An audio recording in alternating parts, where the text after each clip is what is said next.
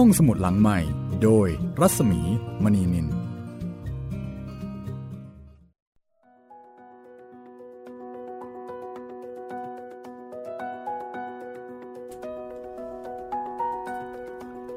วัสดีค่ะ ตอนรับคุณผู้ฟังทุกท่านเข้าสู่ห้องสมุดหลังใหม่ เราเปิดทำการ เช่นเคยนะคะ ที่นี่วิทยุไทย PBS ค่ะ www.thaipbsradio.com และคุณผู้ฟังสามารถติดตามฟัง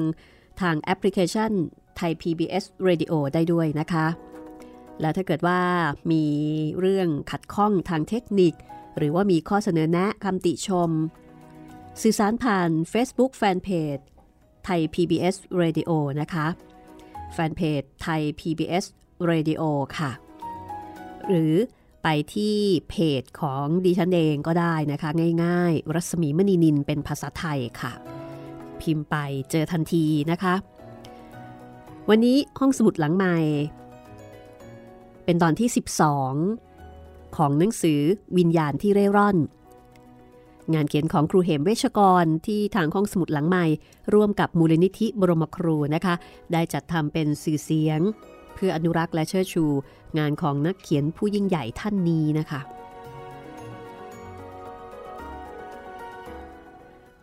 วันนี้เป็นตอนที่ชื่อว่าครูอรุณ เป็นตอนที่ต่อมาจากคราวก่อนค่ะ กับเรื่องราวของครูอรุณ ซึ่งเป็นเด็กในบ้านของแสงเดือน แสงเดือนมาจากครอบครัวที่มีฐานะ ยายของเธอ เลี้ยงครูอรุณ คือครูอรุณเนี่ยเป็นเด็กในบ้าน ในฐานะผู้อาศัย แต่ว่ายายรักและก็เมตตา ครูอรุณมีความสามารถทางดนตรีไทย แล้วก็เลยทำหน้าที่สอนดนตรีไทย ให้กับแสงเดือน แต่แสงเดือนก็ตั้งแง่รังเกียจ ในเรื่องชาติกำเนิดและที่มาของเขา แล้วก็มักจะหาทางที่จะเยาะเย้ยหยาบยามครูอรุณอยู่บ่อยๆ นกระทั่งวันหนึ่งครูอรุณเนี่ยก็หายหน้าไป และมาวันนี้ครูอรุณ ก็มาพบกับแสงเดือนแล้วก็แม่ มาพบเพื่ออะไรนะคะ เดี๋ยวติดตามฟังกันค่ะ นี่เป็นเรื่องของครูอรุณเรื่องที่ติดค้างอยู่ในใจของแสงเดือน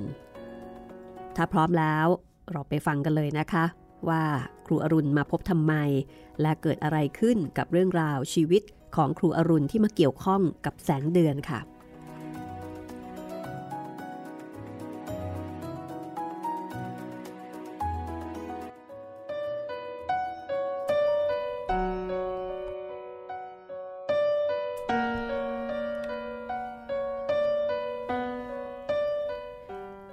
รูอรุณมา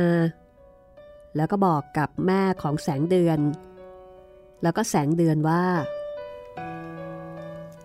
กระผมมาขอกราบลา ออกจากครู และจากบ้านนี้ไป เพราะมีธุระจำเป็น จะต้องออกหัวเมือง คุณแม่ของแสงเดือนก็นั่งอึง้ง ปกติแล้วก็ไม่ค่อยชอบหน้าครูอรุณนัก เพราะว่าคล้อยตามลูกสาว ลูกสาวมักจะกรอกหู เกี่ยวกับเรื่องที่ไม่ดีของครูอรุณอยู่เสมอ คุณแม่ของแสงเดือน รักลูกสาวก็เลยพลอยไม่ชอบหน้าครูอรุณไปด้วย ครูบอกให้คุณแม่ท่านทราบแล้วหรือกราบเรียนให้ท่านทราบแล้วครับผม ครูอรุณตอบแล้วก็ยกมือไหว้อีกครั้ง พร้อมกับกล่าวว่า กระผม เลยถือโอกาสมากราบลาท่านไปเลย ครูอรุณพูดแล้วก็ไหว้คุณแม่ของแสงเดือน แล้วก็ยังหันมายกมือไหว้แสงเดือนด้วย พร้อมกับบอกว่า กระผมกราบลาคุณแสงเดือนด้วยนะครับ จากนั้นครูอรุณก็เดินก้มหลังอย่างคารวะออกจากห้องอาหารไป คุณแม่ของแสงเดือน มองตามด้วยความเงียบขรึม แล้วก็ไม่ได้พูดอะไรกับแสงเดือนอีกเลย กิริยาของคุณแม่ของแสงเดือนนั้น เธอก็รู้ดีว่า จริงๆ แล้วคุณแม่เนี่ยก็ไม่ได้รู้สึกผิดอะไร แล้วก็ไม่ได้เสียดายครูอรุณ แต่กลัว กลัวว่าคุณยายของแสงเดือน จะมาตำหนิติเตียน ว่าปล่อยให้ลูกสาวคือแสงเดือนเนี่ยไประรานครูอรุณ ซึ่งก็เป็นจริงตามนั้น เพราะว่าคุณยายของแสงเดือนเนี่ยรักครูอรุณมาก ต่อจากนั้นมา คุณยายก็มีท่าทีผิดไปจากเดิม มึนตึงแล้วก็ไม่ได้พูดอะไรกับแม่แล้วก็ตัวของแสงเดือนเลย แม้แต่เจอกันแบบจังหน้า คุณยายก็จะทำเมิน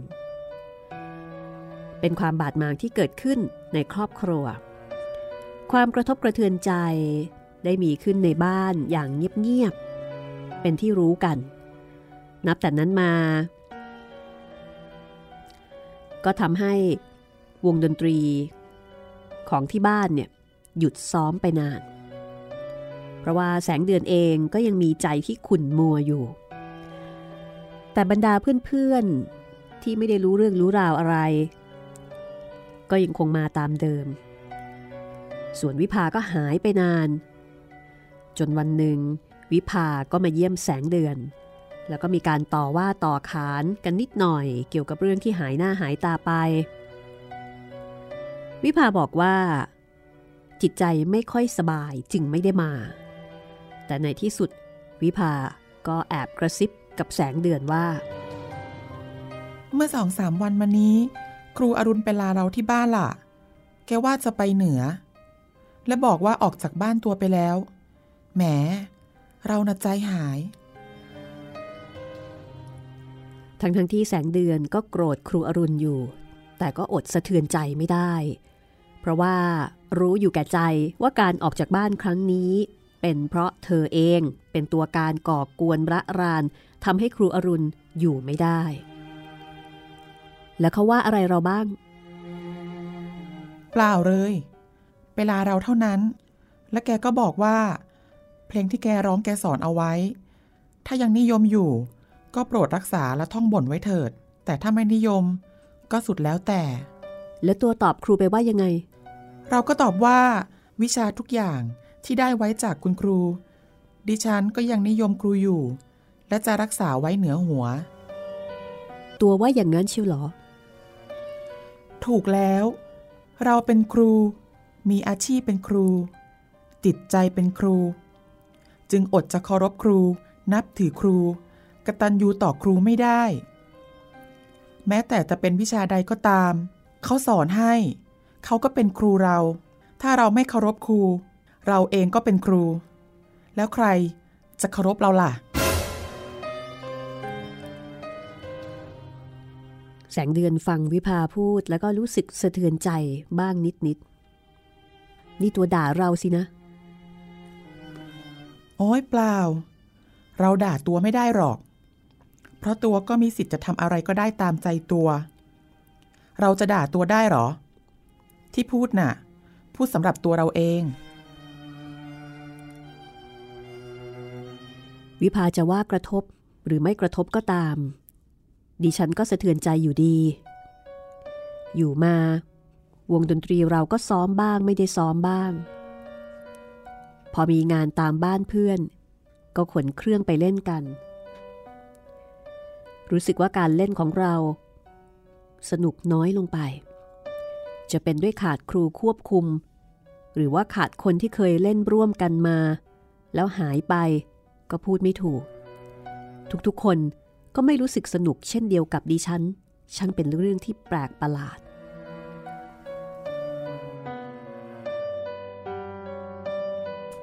คืนนั้น คุณสุวิทย์คุณมานะ ก็ไปในงานนั้นด้วย แม้ว่าเขาไม่ได้เป็นทางดนตรี แต่ก็ไปในฐานะเพื่อนรับเชิญ คุณสุวิทย์ได้พูดขึ้นตอนหนึ่งในวงดนตรีของเราว่า นี่ ไอ้หมอครูของคุณแสงเดือนน่ะ มันไม่เลวแฮะ ทุกคนมองหน้าคุณสุวิทย์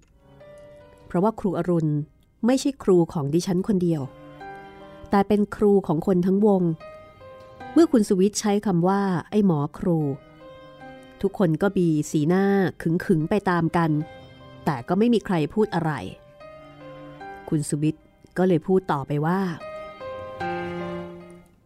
ผมไปสืบถามทางกรมศิลปากร ก็รู้ว่า เขาลาออกไปแล้ว เขาสำคัญแฮะ ลูกศิษย์ทั้งหญิงทั้งชาย ร้องไห้กันระงมที่ครูมาจากไป มีแต่คุณแสงเดือนคนเดียว ที่ไม่ร้องไห้ที่ครูจากไป พูดแล้ว สวิทก็หัวเราะคนเดียวอย่างขบขัน รู้สึกว่า ฤทธิ์สุรากำลังเต็มที่จะพูดอะไรก็ไม่เกรงใจใคร สุวิทย์นี่ก็เป็นเพื่อนของแสงเดือน ในความรู้สึกของแสงเดือนตอนนั้นรู้สึกว่า สุวิทย์พูดเอาใจเธอ แต่ว่ากับคนอื่นๆที่เคยเรียนดนตรีกับครูอรุณมา คงไม่ชอบ คงไม่ชอบใจแน่ๆ ทุกคนก็นิ่งงันไปหมด แต่การที่เขานิ่ง แสงเดือนสังเกตได้ว่า ไม่ใช่ว่าเขาไม่ชอบครู หรือว่าเห็นดีด้วยกับคำพูดของคุณสุวิทย์ แต่ครั้นจะโต้แย้งคัดค้าน ก็เกรงใจแสงเดือน เพราะว่าทั้งเพื่อนหรือคนในบ้านที่เป็นดนตรีทุกคน อยู่ภายใต้การเลี้ยงดูของแสงเดือนทั้งนั้น จึงไม่มีใครกล้าที่จะคัดค้านคุณสุวิทย์ที่เป็นเพื่อนของแสงเดือน ความไม่สบายใจเริ่มเกิดแก่ตัวดิฉันเสียแล้ว วิภานั่งก้มหน้านิ่ง ไม่พูดอะไรเบิ่งตาไปทางแขกที่เฮฮากันทางด้านหนึ่ง ดิฉันรู้สึกว่า ครูอรุณจะตกน้ำไม่ไหลตกไฟไม่ไหม้เสียแล้ว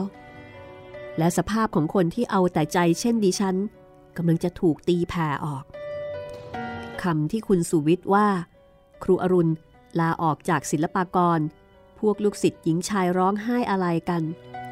ถ้าครูอรุณเป็นคนที่น่ารังเกียจ เหตุใดจะเป็นอย่างนั้นเล่า จากนั้นอีกประมาณหนึ่งปี แสงเดือนก็แต่งงาน แต่งงานกับคุณวรนาถซึ่งเป็นนายห้างหนุ่มผู้ร่ำรวย มาสู่ขอเธอกับคุณแม่แล้วก็คุณยาย ส่วนวิภาก็ได้แต่งงานกับนายตำรวจที่มีฐานะปานกลางคนหนึ่งไป คุณยายของแสงเดือน เริ่มล้มเจ็บ ด้วยโรคชรา แม้ว่า คุณยายพักหลังๆ จะไม่ค่อยชอบหน้าแสงเดือน แล้วก็คุณแม่ของแสงเดือน แต่ว่าทั้งคู่ก็พยาบาลคุณยายตามหน้าที่และความเคารพ จนกระทั่งคุณยายก็ได้สิ้นชีวิตลง ปรากฏว่า ท่านได้ทำพินัยกรรมมอบหมายให้ทนายความ ยกเงินทองที่มีอยู่บ้างเล็กน้อย ให้แก่ครูอรุณ ทั้งตัวตึกเล็กที่ท่านอยู่ ก็ยกให้กับครูอรุณเช่นกัน ปัญหาก็คือที่ดิน ที่ดินที่ยังเป็นผืนเดียวรวมกันอยู่ ถ้าครูอรุณได้เป็นเจ้าของจะมาอยู่อย่างไรได้ ถ้าแสงเดือนและคุณแม่ไม่ยอมก็อยู่ไม่ได้ คือตึกยกให้กับครูอรุณ แต่ที่ดินน่ะเป็นของแสงเดือน เพราะว่าตึกนั้นตั้งอยู่บนที่ดิน ของแสงเดือน มันก็เลยคาบเกี่ยวกันอยู่ ทางครอบครัวของแสงเดือนก็สวดให้คุณยายเจ็ดคืน ในคืนตอนกลางๆคืนหนึ่ง แสงเดือนลงจากตึก จะตรงไปยังตึกเล็กที่คุณยายเคยอยู่ คนที่ฟังสวดก็อยู่กันในตึกนั้น แต่เธอเห็นใครคนหนึ่งนั่งพับเพียบอยู่ข้างตึกด้านนอกกำลังพนมมือฟังพระธรรมอย่างสงบนิ่ง พอเธอเดินเข้าไป เธอก็ต้องตกตะลึง เมื่อเห็นว่าคนผู้นั้นก็คือครูอรุณ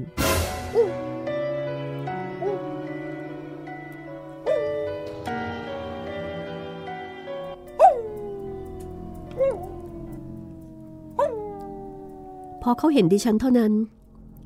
เขาก็ลุกจากที่นั้น เดินหายไปทางหนึ่ง ดิฉันตั้งใจจะไปเชิญครู เข้าไปฟังสวดข้างใน เพราะว่าแกคงไม่กล้าเข้าไป เพราะว่ามีแต่วงญาติของเราทั้งนั้น แกไม่ใช่ญาติ แล้วก็ออกจากบ้านไปแล้ว จึงไม่กล้าเข้าหน้าใคร ดิฉันเดินไปถึงตรงที่แกนั่ง เที่ยวมองหาแก ตั้งใจว่าจะขอโทษและขอคืนดี ที่ดิฉันเคยล่วงเกินอะไรไปแล้ว แต่ก็หาไม่พบ ดิฉันได้บอกกับวิภาที่นั่งอยู่ข้างใน วิภาเบิกตากว้างแล้วก็บอกว่า เอ๊ะ ครูอยู่เมืองเหนือนี่นะ ใครบอกแกล่ะ ถึงได้มาทัน คงจะอยู่ในกรุงเทพนี่แหละพอรู้ข่าวก็มาไหว้ศพ ดิฉันพูดเช่นนั้น วิภา พยักหน้าเห็นด้วย แต่ก็หันไปมองทางประตูตึก คล้ายกับจะรอว่าครูอรุณจะโผล่เข้ามาหรือไม่ แต่คืนนั้นทั้งคืนก็ไม่ได้พบกัน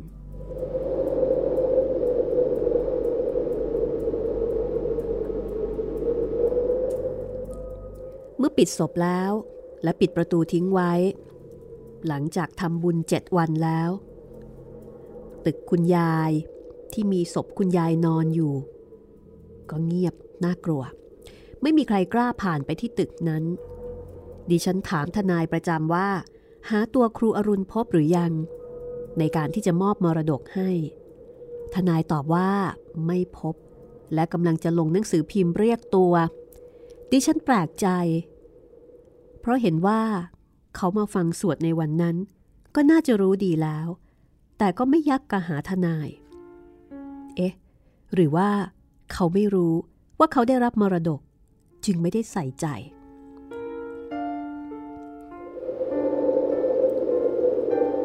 วันหนึ่ง เป็นตอนเย็น ดิฉันได้ยินเสียงหน้าต่างตึกคุณยายชั้นบนเปิด ดิฉันจึงไปเยี่ยมหน้าต่างตึกใหญ่ของดิฉันมองดู ก็เห็นว่าหน้าต่างชั้นบนของตึกคุณยายเปิดหมด ดิฉันตกใจว่าเอ๊ะ ใครเปิดทำไม ยังไม่ใช่กำหนดจะเปิดสวด แล้วใครไปเปิด และที่ตึกนั้น ถ้าใครไม่ได้รับคำสั่งจากดิฉันหรือคุณแม่ก็เปิดไม่ได้ ดิฉันมองเห็นคนเดินวอบแวบอยู่ในตึกชั้นบน จึงยังยืนดูเฉยอยู่ พอคนผู้นั้นเดินมาที่หน้าต่าง จึงเห็นว่า คนผู้นั้นก็คือครูอรุณ ดิฉันนึกอยู่ในใจ ว่าเขามาเปิดตึกได้อย่างไรกัน แต่พอมานึกว่า เขาเองก็เคยอยู่ที่ตึกนั้นมาตั้งแต่อยังรุ่นรุ่น ก็น่าจะมีกุญแจติดตัวอยู่ อีกประการ เขาอาจจะรู้ความจากทนายแล้ว ว่าตึกนั้นเป็นมรดกของเขา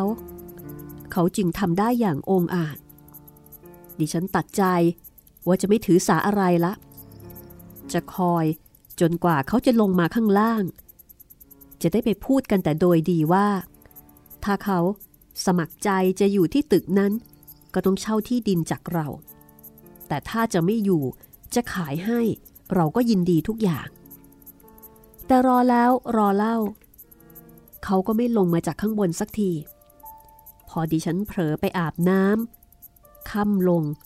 หน้าต่างตึกก็ปิดหมด แล้วก็เงียบทึมตามเดิม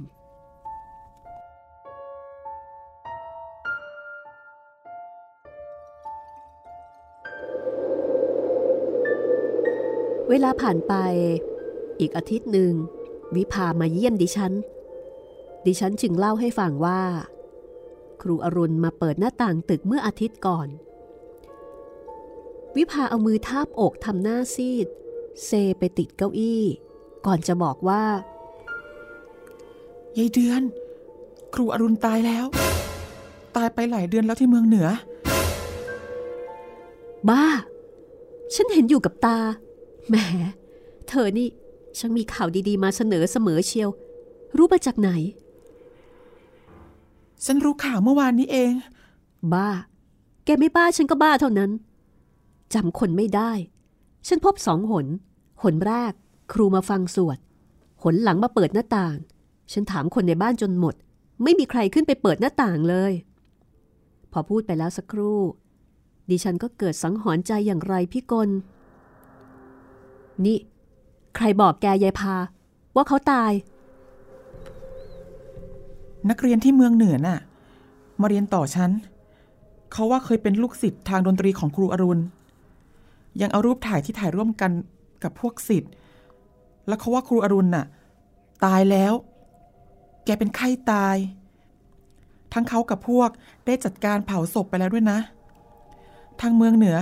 ถ้าใครไม่มีญาติที่ตายที่นั่น ทางชาวเหนือก็จะเอาไปเผาเอาบุญน่ะ แกมีรูปนั้นมาให้ฉันดูไหม มี วิภาตอบสั้นๆ แล้วก็ล้วงกระเป๋า ถือเอารูป ส่งมาให้แสงเดือน ปรากฏว่าเป็นรูปของครูอรุณจริง ๆ เขาหน้าร่วงโรย หมองเศร้า นั่งอยู่กลางวงล้อมของสิทธิ์ วิภา ชี้ให้ดูสิทธิ์หญิงคนที่บอกเล่า คนที่บอกว่าครูอรุณตายมาเจ็ดแปดเดือนแล้ว สิทธิ์คนนี้สนิทกับครูมาก พ่อแม่ก็รักครูอรุณมาก ไปมาหาสู่กันเสมอ เมื่อเจ็บก็ไปพยาบาลกันจนขาดใจตาย แล้วก็เผา เมื่อมันเป็นไปอย่างนี้แล้ว แล้วใครเล่า มาฟังสวด ใครเล่า มาเปิดหน้าต่าง ดิฉันขนลุกเกลียว หนาวสะท้านอนิจจา ครูของดิฉันตายแล้ว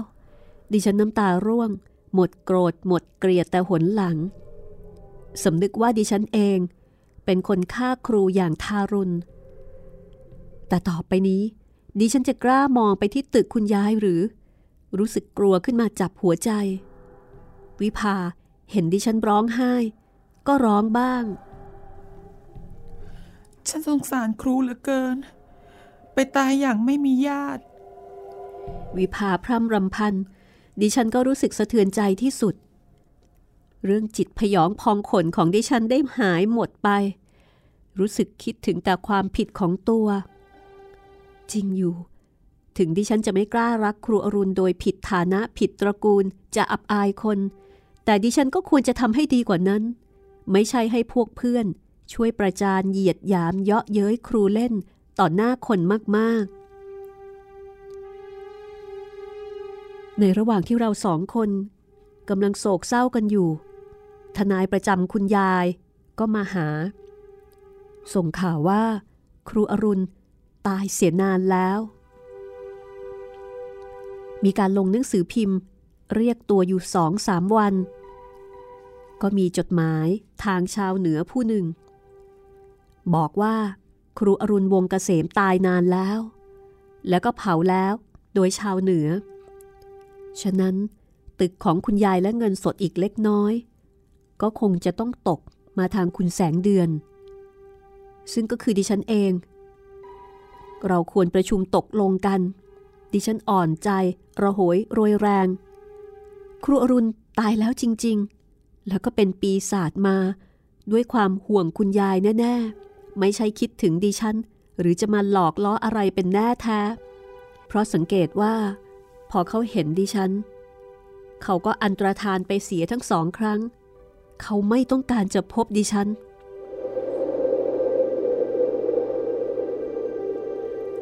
เรื่องทั้งหมดนี้แสงเดือนได้เล่าให้แม่ของเธอฟังจนหมดสิ้น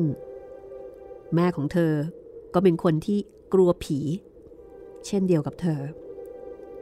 ก็เลยพึ่งใครไม่ได้ แต่แสงเดือนไม่เคยเล่าอะไรให้สามีฟัง เพราะถือว่าเป็นเรื่องภายในบ้าน เป็นเรื่องเก่าแก่ เขาไม่ควรจะรู้ เพราะว่ากิจการการค้าของเขาก็สำคัญมากอยู่แล้ว ก็เลยไม่ได้เล่าให้สามีฟัง แต่แล้วก็มีบางสิ่งที่ไม่เคย ไม่เคยมี แต่ได้มีเกิดขึ้นในบ้าน นั่นก็คือ สุนัขในบ้าน ทั้งไทยทั้งเทศ เกิดหอนในยามค่ำคืน คนในบ้านถึงกับหวาดกลัว เช่นเดียวกับแสงเดือน สามีดิฉัน เปิดหน้าต่างร้องดุสุนัข มันหยุดหอนกันไป แต่สองสามคืนหลัง มันก็หอนกันอีก ดิฉันพออบอุ่น ที่สามีอยู่ แต่ใจนั้นสั่นรัวๆเพราะไม่รู้ว่า พวกสุนัขมันเห็นใครกันแน่ มีคนพูดกันว่า สุนัขนั้น ปกติมันจะไม่หอนมากนัก นอกจากเดือนหงายสลัวสลัวที่เหงาใจมันจึงจะหอน ถ้าเดือนมืดลง มันจะหอนเสียงยาวเยือก หมายถึงว่า มันเห็นปีศาจแต่มันจะเห็นใครล่ะ มีคุณยายและครูอรุณ มันจะเห็นใคร ตอนเช้า สามีดิฉันไปทำงานแล้ว ดิฉันนั่งคุยอยู่กับคุณแม่ คุณแม่โครงศีรษะบ่นใจคอไม่ดี ท่านนอนสองคนกับคนใช้ พอสุนัขหอนก็หนาวสั่น ขณะที่เรากำลังนั่งพูดกันถึงเรื่องเมื่อตอนกลางคืน ก็พอดี ในสน ยามประตูบ้าน เข้ามาหา กระผมมาขอรายงานกับท่าน ในสนนั่งกับพื้นแล้วก็พูด มีอะไรล่ะอ่าเมื่อคืน พอนายห้างกลับบ้านสักครู่ ประตูยังไม่ทันปิด ครูอรุณมาที่ประตูฮะคุณแม่อุทานออกไป นายสน ก็รายงานต่อไปว่า ครูอรุณมาแล้วก็ถือดอกไม้ทูบเทียน ขออนุญาตเข้าไหว้คุณแม่นายท่าน กระผมก็ยอมให้ แกหายเข้ามาสักครู่ จึงกลับออกไป กระผมจึงมารายงานให้ทราบ เพราะคุณครูอรุณไม่ได้อยู่ในบ้าน เมื่อเข้าบ้านก็ต้องเรียนให้ทราบ คุณแม่ก็โบกมือให้ในายสนกลับไป จากนั้นก็ยกมือกลุ่มหน้าอกทั้งสองมือ แสงเดือนเองก็รู้สึกกลัวหนาวสะท้าน ถูกแล้ว ครูอรุณมาจริง ๆ และสุนัขมันก็หอนรับครูอรุณ สุนัขไม่ได้เห็นคุณยาย แต่เห็นครูอรุณ ดิฉันขนลุกทั้งตัวจำได้ว่า สุนัขมันหอนบ้างร้องบ้าง ร้อง อย่างที่มันเห็นผู้ที่คุ้นเคย ทั้งร้องทั้งกระดิกหาง นี่คือเหตุการณ์ที่เกิดขึ้น หลังจากที่แสงเดือนได้ทราบข่าวว่าครูอรุณได้จากไป ในส่วนของนายสนที่เป็นยามนั้นไม่ได้รู้เรื่องนี้ เขายังคิดว่าครูอรุณยังมีชีวิตอยู่ เรื่องราวจะเป็นอย่างไรต่อไปนะคะ ครูอรุณจะมาเกี่ยวข้องกับแสงเดือนอย่างไรอีก ติดตามได้ช่วงหน้ากับเรื่องครูอรุณค่ะ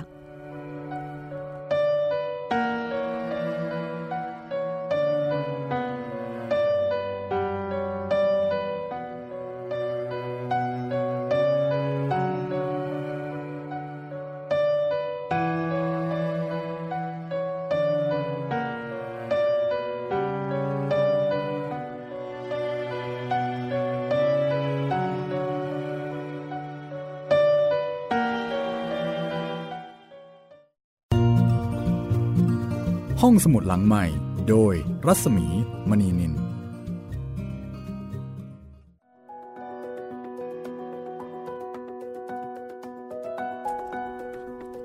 มาถึงช่วงที่ 2 นะคะ ของห้องสมุดหลังไม้แหมตอนนี้เข้มข้นมากเลยทีเดียวค่ะ กับเรื่องดราม่าครูกับลูกศิษย์ครูอรุณ แล้วก็แสงเดือนนะคะ ครูตายไปแล้ว แต่ครูก็ยังกลับมาที่บ้าน นี่คือเรื่องสั้นของครูเหมเวชกรค่ะ จากหนังสือ วิญญาณที่เร่ร่อน ที่ห้องสมุดหลังใหม่ร่วมกับมูลนิธิบรมครูนะคะได้จัดทำขึ้น แล้วก็นำเสนอให้คุณได้ฟังโดย ดิฉันรัศมีมณีนินนะคะ จิตรินเมฆเหลือง แล้วก็วัชรพงศ์บ้านพรวนค่ะ ฟังแล้วชอบไม่ชอบตรงไหนอย่างไร ส่งข่าวคราวความคิดเห็นคำแนะนำมาได้นะคะ ที่ Facebook Fanpage ไทย PBS Radio ค่ะ ไทย PBS Radio หรือคุยกันทางเฟซบุ๊กแฟนเพจของผู้จัดของดิฉันเองนะคะ ที่รัศมีมณีนินเป็นภาษาไทยก็พูดคุยกันที่นั่นได้เช่นกันค่ะ คุณผู้ฟังสามารถฟังรายการย้อนหลัง กับเรื่องพูดผีปีศาจไทยของครูเหมเวชกรนะคะ ที่ห้องสมุดหลังใหม่ได้รวบรวมจัดทำขึ้น แล้วก็แล้วเสร็จไปแล้วหนึ่งเล่มคือปีศาจของไทย วิญญาณที่เร่ร่อนเป็นเล่มที่สองค่ะ และทั้งหมดจะมีห้าเล่มด้วยกัน ก็ติดตามต่อไปนะคะกับเรื่องสนุกสนุกที่ทำให้เราได้เห็นถึงวิถีไทย เมื่อประมาณ 70 80 90 ถึงร้อยปีที่ผ่านมา แล้วก็สอดแทรกด้วยเรื่องของผี เรื่องของ วิญญาณ เรื่องของความรักความผูกพัน ในแง่มุมต่างๆ เรากลับมาฟังกันต่อนะคะว่าทำไมครูอรุณจึงเป็นเรื่องที่ฝังใจ แสงเดือน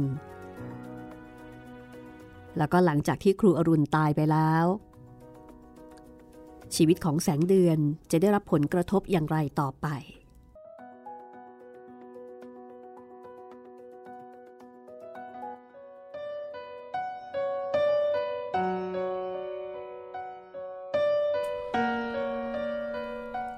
หลังจากนั้น สุนัขกก็มีหอนบ้าง นานๆครั้ง เมื่อทำการเผาศพคุณยายแล้ว ตึกนั้นก็เป็นกรรมสิทธิ์ของแสงเดือน เธอสั่งรื้อตึก เพราะว่าถ้าเอาไว้ ก็ไม่รู้ว่าจะจัดการยังไง ไม่รู้ว่าใครจะกล้าไปอยู่ เมื่อตึกรื้อไปแล้วหมดเรื่องหมดราว เรื่องความน่ากลัว ก็หายไป ไม่มีวี่แววอะไรอีกเลยแสงเดือนก็ค่อยใจสงบลง เพราะว่าครูอรุณก็ตายไปแล้ว ความหลังมีอย่างไรมา ก็ขอให้เลิกให้จบกันไปเสียที จะได้ไม่ต้องเก็บมากังวลอีก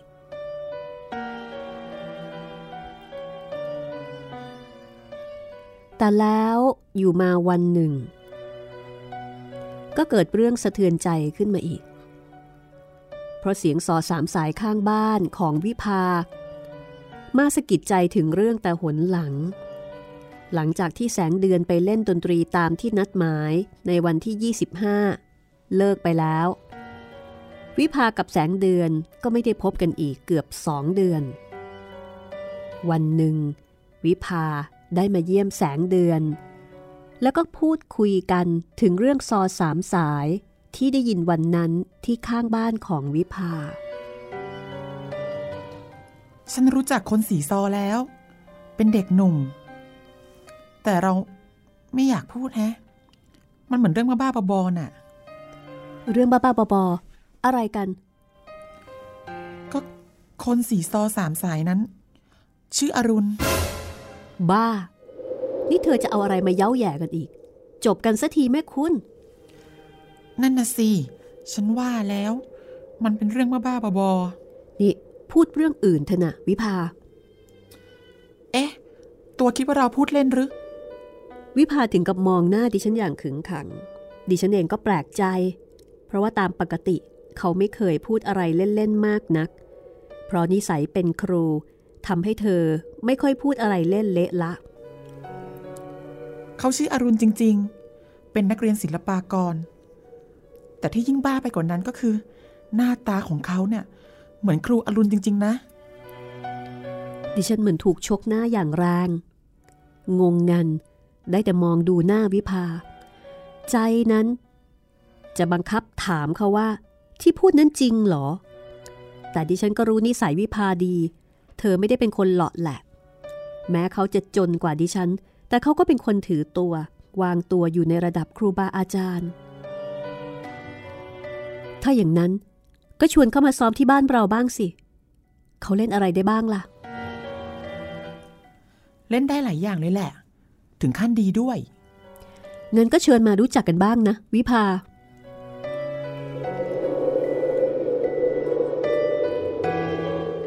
วันหนึ่ง เกิดความประหลาดใจกันทั้งบ้าน วันนั้นเป็นวันที่วิภา ชวนนายอรุณหนุ่มน้อย มาซ้อมดนตรีที่บ้านดิฉัน ทุกคนมีความประหลาดใจ คล้ายฝันไป ทั้งเวลาตื่นตื่นนายอรุณเหมือนครูอรุณทุกอย่าง ผิดแต่ว่า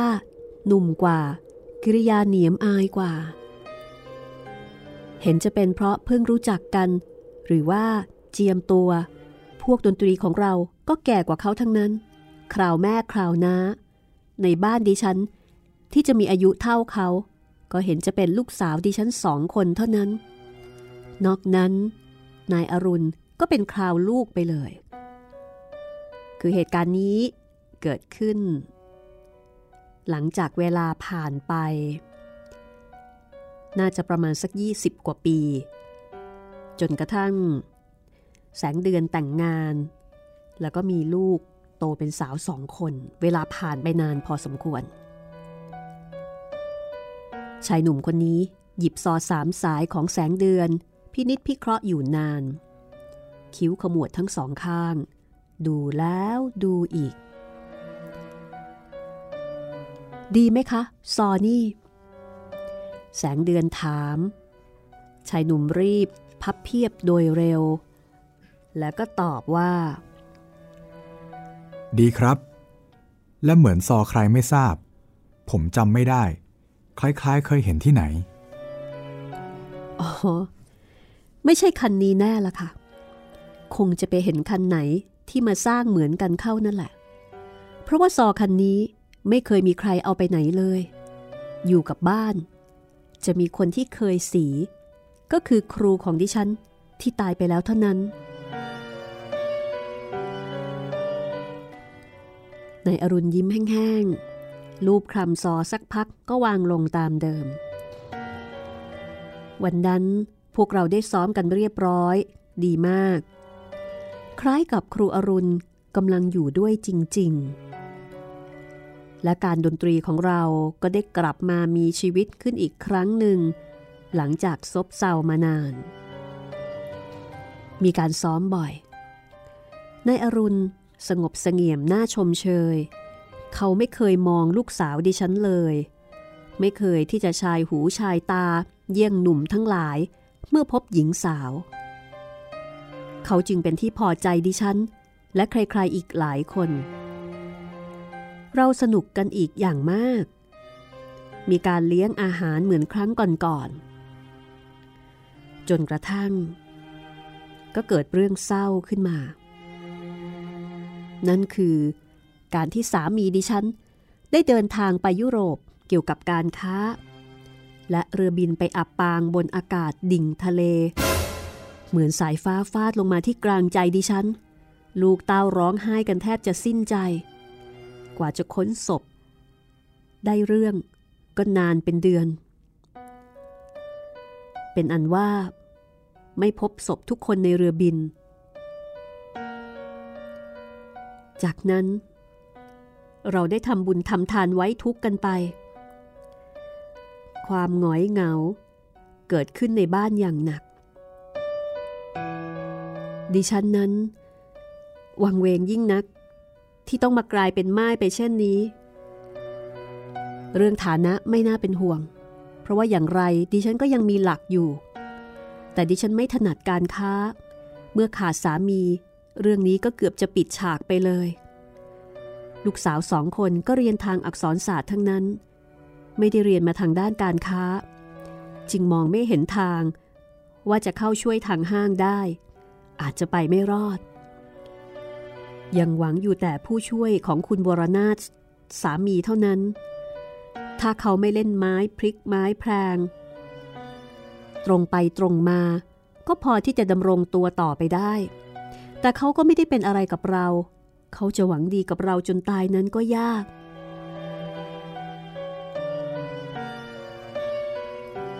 ชีวิตหลังจากนั้นของแสงเดือนก็เป็นไปด้วยความเหงา แล้วก็ทุกข์ แล้วพอไปไป เธอก็เกิดมีใจ ว่าจะห่างนายอรุณไม่ได้ แม้ไม่ได้ซ้อมดนตรี เธอก็คิดถึง และอยากให้เขามาเสมอนายอรุณทำให้แสงเดือนมีความรู้สึกว่าครูอรุณยังคงมีชีวิตอยู่ เรื่องนี้เป็นความรู้สึก ที่แสงเดือนก็บอกตัวเองไม่ได้ว่ามันเกิดอะไรขึ้น ดิฉันบอกไม่ได้ว่า ดิฉันมีใจสภาพไหนกับนายอรุณ ผู้มีอายุคราวลูก จะบอกว่ารักเป็นลูก ก็ไม่ใช่ นึกแล้วก็ละอายแกปาก นิสัยเก่าที่เคยถือตัวได้หมดไป ความพยองก็หมดไป เทพเจ้าองค์ใดเล่าที่สาบแช่งให้ดิฉันเป็นดังนี้ ตอนนี้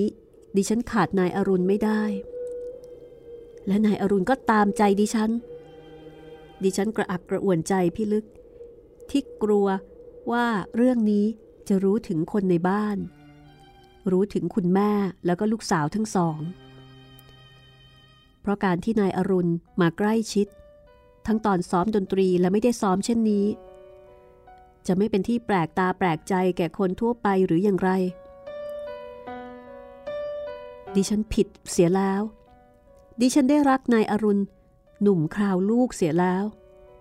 เหมือนกับว่า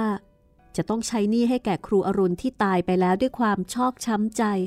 เพราะการเหยียดหยามของดิฉันแต่เดิมมา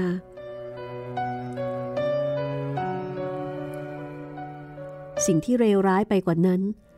การจะพบกันที่บ้านบ่อยๆ เกรงข้อครหานินทา หรือขวางหูขวางตาใครต่อใคร เราจึงมีการนัดพบกันที่อื่น โดยดิฉันขับรถเอง เราแอบไปที่ต่างๆ ที่ไม่มีคนจะรู้จัก เมื่อนานเข้านานเข้า ความเลวร้ายก็ขึ้นถึงขีดสุด ดิฉันแอบได้เสียกับนายอรุณอย่างลับๆ แล้วก็ปกปิดเรื่อยมาจนคุณแม่ของดิฉันสิ้นบุญไปอีกคน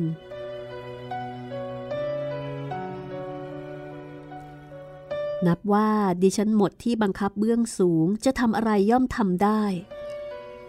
แต่ลูกดิฉันค้ำคออยู่ทั้งสองคน การออกหน้าออกตาระหว่างดิฉันกับนายอรุณจึงเป็นไปไม่ได้ จึงจำเป็นต้องปกปิดไป อยากไม่ทราบว่าเมื่อไหร่จะเปิดเผยได้ คุณแสงเดือน ผู้เลอเลิศได้กลายเป็นคุณนายมืดไปเสียแล้ว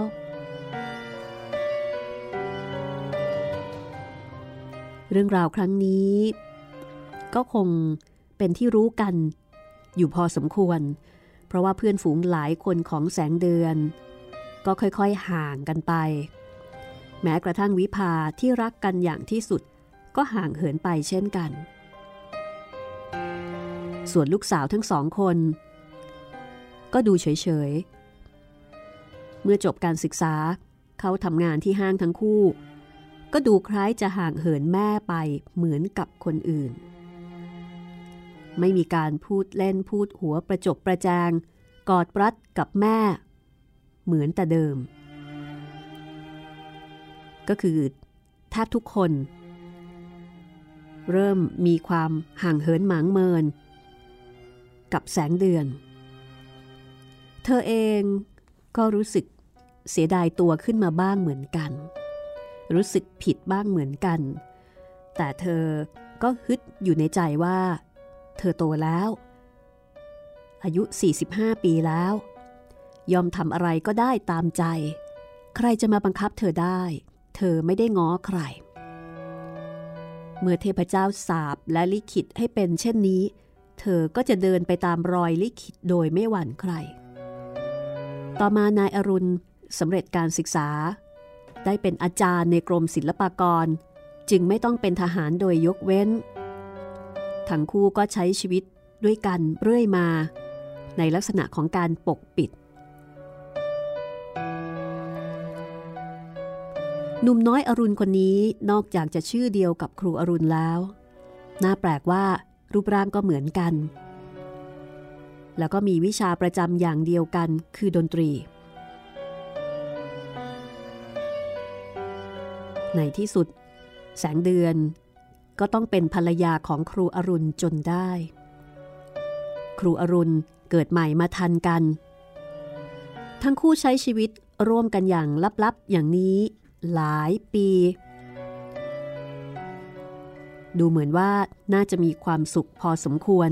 แต่ก็ไม่ได้เป็นเช่นนั้น แล้วกรรมก็มาสนองดิฉันอย่างหนัก สามีหนุ่มคนนี้ แอบมีภรรยาที่อื่นอีก โดยดิฉันไม่กล้าที่จะไปขัดขวางหรือสำแดงตัวได้ เราทะเลาะเบาแว้งกันบ่อยที่สุด นานเข้าเขาก็แอบไปมีภรรยาอื่นอีกเป็นคนต่อไปไม่หยุดย่อน ทุกสิ่งทุกอย่างในชีวิตดิฉัน มันผิดมาตั้งแต่ต้นจนปลาย ลงเทพเจ้าลิขิตแล้ว จะฝืนไม่ได้ เป็นคนอยู่ในตระกูลดีมั่งมีเงินทองอย่างดิฉัน ซึ่งดูกันก็เห็นชัดๆ ว่าจะมีความอับจนหรือตกต่ำไม่ได้ แต่กลับต้องมาตกต่ำในความประพฤติของตนเอง ตามเส้นทางชีวิต ดิฉันหลีกข้อครหาโดยไม่ยอมร่วมทางกับครูอรุณ เพื่อรักษาศักดิ์ศรีของครอบครัว จริงอยู่ ครูอรุณก็เป็นมนุษย์ธรรมดา หาควรจะเหยียดหยาม จนจะเลือกเป็นคู่ครองมิได้ แต่มันติดอยู่ที่ว่า ครูอรุณเป็นคนในบ้านของดิฉันแท้ๆเป็นคนกำพร้าที่คุณยายเลี้ยงไว้ จึงมีข้อคอรหามากมาย แม่ดิฉันก็คงไม่ยอมแน่ๆ แม้แต่คุณยายเองก็ไม่ประสงค์จะให้เป็นดังนั้น เพราะว่ามันจะเสียทั้งการปกครอง และการเหมาะสมสำหรับครอบครัวใหญ่ ๆ หลีกสิ่งหน้าคอรหา ได้โดยดีน่าสบายใจแล้ว แต่สุดท้ายก็ต้องมาเสียจนได้ จึงแน่ใจว่าถูกขีดเส้นเดินจริง ๆ แสงเดือนได้พยายามที่จะฝืนความรู้สึก เหมือนกับว่าจริง ๆ แล้ว ในสมัยนั้น เธอกับครูอรุณนี่ก็มีความรู้สึกบางอย่างต่อกันอยู่ เหมือนกับครูอรุณเนี่ยก็ชอบพอแสงเดือน แต่ก็ถูกแสงเดือน เล่นงาน ระราน เหยียดหยามต่างๆ นานา แต่ว่ามาคราวนี้ เธอก็ต้องมาเกี่ยวข้องกับชายหนุ่มที่ชื่ออรุณ ที่เหมือนกับเป็นโครนนิ่งของครูอรุณอยู่ดี และคราวนี้เธอไม่สามารถที่จะหักห้ามหัวใจได้ เธอมองหน้านายอรุณหนุ่มน้อย คราวใด ก็ให้เท่ากับเห็นหน้าครูอรุณของเธอคราวนั้น ครูอรุณคนที่เธอหักอกเขา ด้วยความจำเป็นแล้วก็รุนแรง ด้วยความพยอง มันจึงเป็นแผลสลักใจไม่รู้หาย เกิดสงสารคนหนึ่ง และอีกคนหนึ่งมามีรูปร่างเหมือน ชื่อเหมือน ทุกสิ่งทุกอย่าง เหมือนกัน คนใหม่ เหมือนคนเก่า เธอก็เลยทึกทักเอาว่า คนนี้แหละ ที่เธอสงสาร ฉันหักอกเธอแล้ว ฉันก็จะรักษาให้เธอ มันเป็นอารมณ์ชั่ววูบที่เผลอทำให้หยิบเอากะลาขึ้นครอบหัว โดยคิดว่าเป็นมงกุฎผู้ชายแก่จะมีเมียสาวใครจะว่าอะไร มีไว้เพื่อความกระชุ่มกระชวย แต่หญิงแก่นี่สิ จะอ้างข้อจำเป็นอย่างนั้นได้หรือไม่เล่า มันเป็นเรื่องผิดของดิฉันคนเดียว จะโทษใครโทษอะไรไม่ได้ทั้งนั้น แก่กว่าเขาคราวแม่ แต่ก็ดูเขาไม่ทั่ว ไม่มีเวลาที่จะสำรวจนิสัยใจคอ เอาแต่เรื่องอื่นขึ้นนำหน้า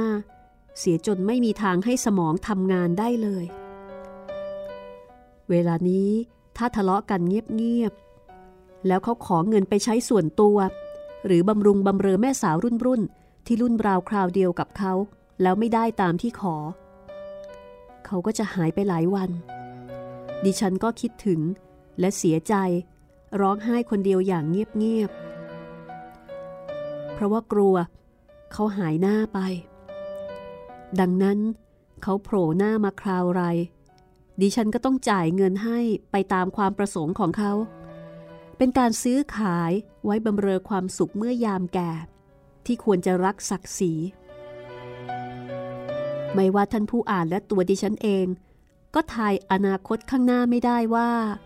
บ้านปลายจะลงเอยอย่างไร ยิ่งแก่เข้า ความร่วงโรยก็มีขึ้นเป็นเงาตามตัว คนหนุ่มๆ มีหรือที่จะรักอยู่ด้วยความจริงใจ ถึงว่าจะเปิดเผยให้ใครๆ ทราบว่า เราเป็นคู่ครองกัน สังคมก็รังเกียจในสิ่งละกเพศ ดิฉันจึงต้องเป็นคุณนายมืดไปเช่นนี้ จนกว่าจะสิ้นชีพลง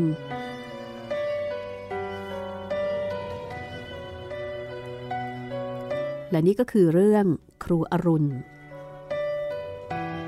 ถ้าเป็นยุคนี้ก็อาจจะไม่ค่อยแปลกเท่าไหร่นะคะ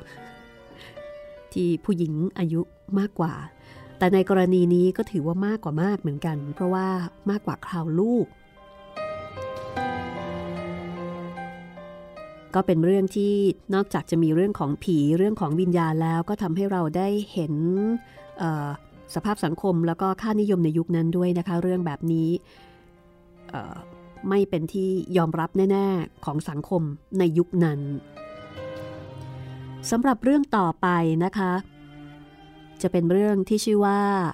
วิญญาณที่ติดตามค่ะ วิญญาณที่ติดตามจะเป็นอย่างไรก็ต้องรอฟังอย่างเดียวละค่ะ วันนี้ขอบคุณสำหรับการติดตามรับฟังนะคะ แล้วถ้าเกิดว่าฟังแล้วชอบบอกต่อได้เลยค่ะ ติดตามห้องสมุดหลังไม้แล้วก็เรื่องที่เคยเล่ามาแล้ว เยอะแยะมากมายนะคะ ที่นี่ www.thaipbsradio.com หรือฟังผ่านแอปพลิเคชัน Thai PBS Radio แล้วก็ติดตามข่าวสาร หรือว่าพูดคุยกันได้ที่ Facebook Fanpage ไทย PBS Radio นะคะไทย PBS Radio หรือไปที่ Facebook Fanpage ของดิฉันเอง รัศมีมณีนินเป็นภาษาไทยค่ะ ทีมงานของห้องสมุดหลังใหม่ในตอนนี้ ดิฉันรัศมีมณีนินนะคะ จิตรินเมฆเหลือง แล้วก็วัชรพงษ์บ้านพรวนค่ะ แล้วพบกันใหม่ตอนหน้า สวัสดีค่ะ